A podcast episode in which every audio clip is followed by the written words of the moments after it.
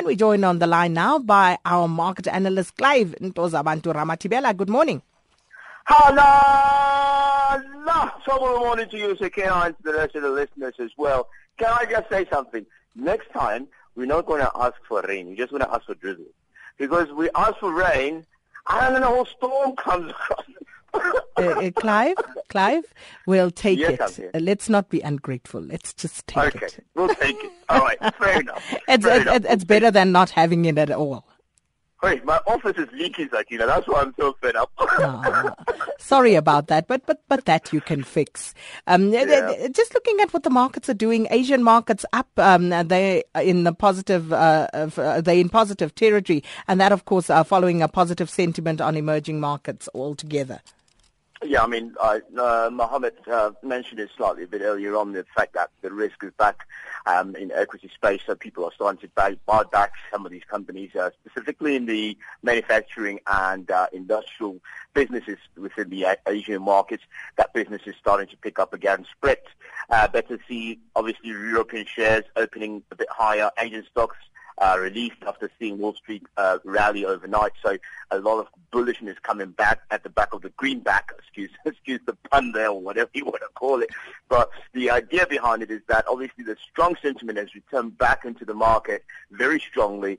And so you start seeing these particular um, uh, um, um, Asian markets uh, starting to pick up as well. So MSCI Asia Pacific up by uh, 1.7%, including the Japanese uh, uh, Topix as well, which is back in positive territory, up by 0.9%.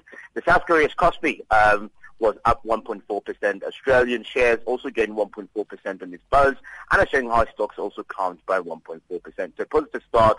Well, Tuesday, so it can't be it's positive um, start to the morning of the Tuesday morning, which is quite exciting.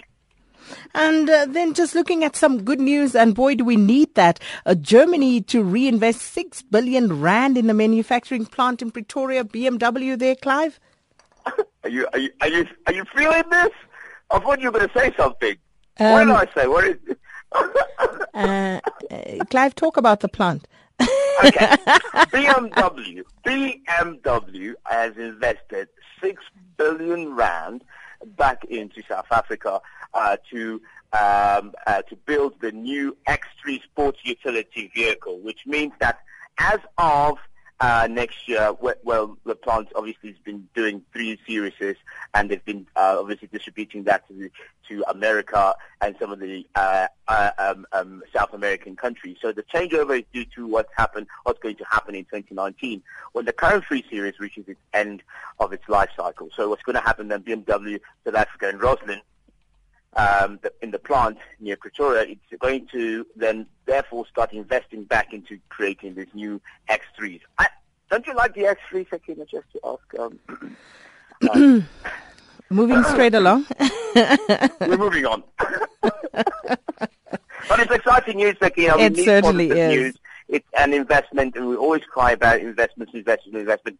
BMW has made a sacrifice, and I think it has to do with the delegation, in actual fact, uh, that went to Germany. Uh, we know that uh, the president was there to meet Angela Merkel. There were good discussions taking place there, and this is just a sign from Germany to say we are still in the country. This is a different um, perspective to what we saw after the strike in the motoring industry, where they were thinking actually of, of shutting down the plants. So this is, shows that they are reaffirming their position in South Africa and investing uh, six billion rand uh, in the pr- production of the new car car line. So which is very exciting. Mm. Oh, it's great that we can, uh, you know, touch on a few positives because the Sovereign Fund, uh, they're also searching for opportunity in Africa. Yeah, I was talking to a number of guys who represent uh, some private banks and some consulting and uh, emer- emergence and uh, uh, um, uh, emerging market uh, lines, uh, investment uh, consultants. And we were, they were telling me talking about the sovereign funds are looking for opportunity. What they're struggling with uh, specifically, and it's not a South African problem, it's a problem across the African continent that we seem not to, we, we seem to struggle to package things properly. We seem to struggle to put uh, business uh, on one side and uh, government. Uh, this is this means policy, obviously, to make it easier for them to actually go and invest. The guys are telling me that in countries in, in uh, uh, uh, continents like Europe, there's a lot of countries that have sovereign funds that can invest. Just to explain to the listeners, uh, the sovereign fund is, is a state-owned investment fund which invests in real estate, uh, financial assets, uh, even stock in stock sometimes. Sometimes they go through the exchange of the country to access some of those uh, uh, uh, uh opportunities. So they're looking for Africa as the next part of their investment, but they're struggling to find partnerships that are strong enough for them to make their investors more comfortable so that they can invest here. The lesson from us there is that we as South Africans have a responsibility, therefore, to create businesses, to strike partnership with government in helping us to sustain our economy. And if we can do that, these guys are prepared to actually pop out the funds and make it possible, which is very exciting, Sakina. And then, uh, Clive, I, I see, uh, or uh, rather, a little birdie told me that mm. you've been invited by the presidency to, uh, to, to, to attend a luncheon um, with President Jacob Zuma and uh, Netherlands Prime Minister Mark Rutte um, oh. to review a wide range of bilateral, regional, and international issues, as well yeah. as opportunities for economic growth in South Africa. So you're excited? What an absolute privilege. What I, I, I don't know what to say. I, I ran out of words in actual fact when I got the call from Pretoria. And, and you know, Sakina, um, I was looking at what the Dutch have done um, in terms of investments uh, on just in South Africa itself.